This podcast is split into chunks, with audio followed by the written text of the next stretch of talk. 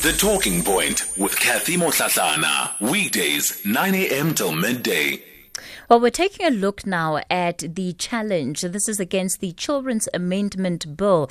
Uh, you would have remembered that that particular bill uh, going through Parliament in 2019. Now, there's been uh, some opposition to the bill. Jeevie Pillay is an adoption specialist and a registered member of the South African Association for Social Workers in Private Practice. Uh, Jeevie, good morning to you. Good morning, Kathleen. Good morning to your listeners. Sure. Thank you for coming on to the show today. Firstly, let's talk about then the particular amendments um, in the children's bill that you are against. Okay. Um, uh, as House um, members, we are actually against the removal of the Section 249, uh, which is with regards to fees. Um, the current bill as it stands, or the current Act, Children's Act as it stands, has Section 249 in it. The proposed amendments to Parliament is to remove the entire section in its entirety. So, what would the removal of that section mean? So, um, the section is important because it safeguards and ensures that improper financial gain in relation to an adoption of a child is prevented. Mm. So, um, by removing it totally, it then opens that for possible exploitation or um, any kind of criminal uh, behavior. Uh, of course, one of the things that we have seen over the years is that th- the formal process of adoption seems to uh, have skyrocketed, at least the costs of that. Um, yes, um, I'm not sure in what context you are mentioning that, mm. but basically, um, you know, if it's private services, mm. uh, adoption costs are according to a sliding scale. And when it comes to services to biological parents, there's a lot of pro bono work that goes into that because not all uh, biological parents wanting to um, place their children in adoption are um, are going ahead with that decision. So there's lots of counseling and services involved which are not charged for. Mm. So there's lots of pro bono work. And um, in terms of um, prospective adoptive parents, um, there's also a sliding scale, and there are um, you know, deductions or um, we would make um, uh, certain allowances for reducing fees if they cannot pay the full amount. So, when one then is embarking on, on a process of, of, of adoption, how much are they looking at paying on average? Okay, so basically, screening on its own is um, under 10,000 Rand. Mm. And then when we're looking at matching and placement, um, the costs can differ because if we are placing a child that is being managed by a child protection organization, they also have fees that they charge for placements of their children and services to their children. So, um, so that can also differ. And um, in provinces, um, within the private sector, like with private doctors, everyone would have a different set of fees that they charge. Mm. So, so is there is there an average amount that, that one can expect to pay?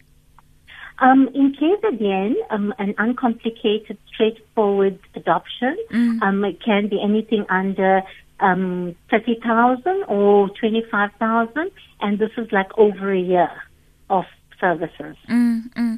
So, effectively, what you're saying is that the removal of this clause, this is section 249, um, you know, and, that regulation, effectively what it is doing is that it, it may disincentivize professionals who are working in this place, uh, in this sector rather, to continue doing this work.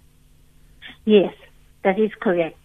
And, um, you know, adoption is a, um, you know, is a, a good form of care for children, especially mm-hmm. abandoned children or children who don't have other forms of care because it is their right to be growing up in a family. And adoption provides that forever family for that vulnerable child. So without having this there, yes, it may be incentivized. So, so work in this area. So, when it comes to the proposed amendment, then what is it suggesting um, this? How is it suggesting the system should work? So basically, it's also be suggesting that we should actually have a section put back in and then have the um, actual fee, the issue of fee. We're not opposed to there being a guideline for fees, but we want it to be regulated um, either through our council, which is our regulatory body, that is the South African Council for Social Services Profession. Mm. So there isn't, um, you know, we are very supportive of having a guideline for fees, but we want it to be regulated um, via our council. How important is the process of, of adoption in, in the country? It's very important because mm. during the course of COVID, there have been a number of um, abandoned children, um, and you know they could have gone into um, families, um, and there are lots of families who are prepared to take in children that are not of the same cultural groups. So eh, um, mm. adoptions have grown over the years, but there has also been a decline with um, over-regulation in certain aspects of the Children's Act relating to adoption. Mm. And and one of the things that you're also doing is creating a distinction in terms of uh, children who are up for adoption, and you're saying that not all of them are, are abandoned. Yes, there are. Um, you know, there's also family adoptions that is step um, parents adopting children, and um, these children are already in their families. So it's a matter of, of formalizing these children's placements with their new um, stepmother or stepfather. Mm. So not and, and the and the costs related to family adoptions is far less than those related to um, you know non-related uh, adoptions. Mm.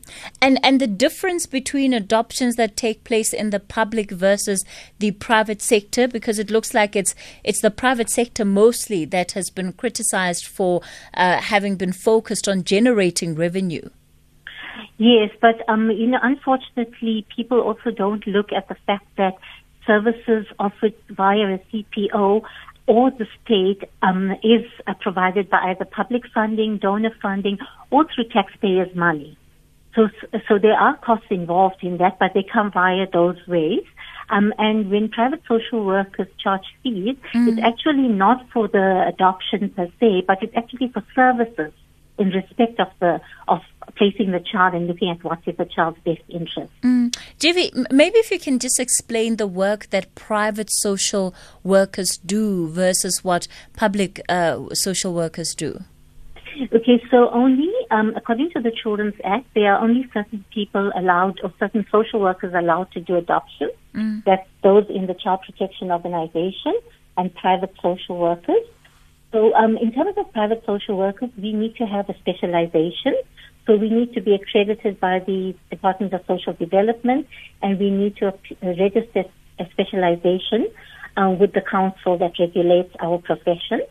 And um, whereas with the um, uh, CPOs, they get blanket accreditation. So if a social worker would undertake adoption services within a CPO, terminates her services with the CPO, she then uh, goes without any accreditation because it's blanket accreditation.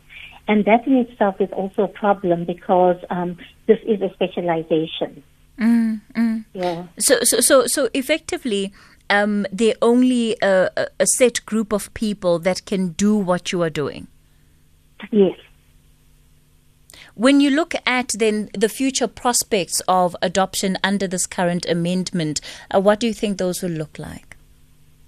Well, it looks very bleak. Mm-hmm. And it, and you know, it doesn't all go well for children, especially young children that are going to be left in institutions because obviously it's going to have generational effects because those children are not going to become productive members of society.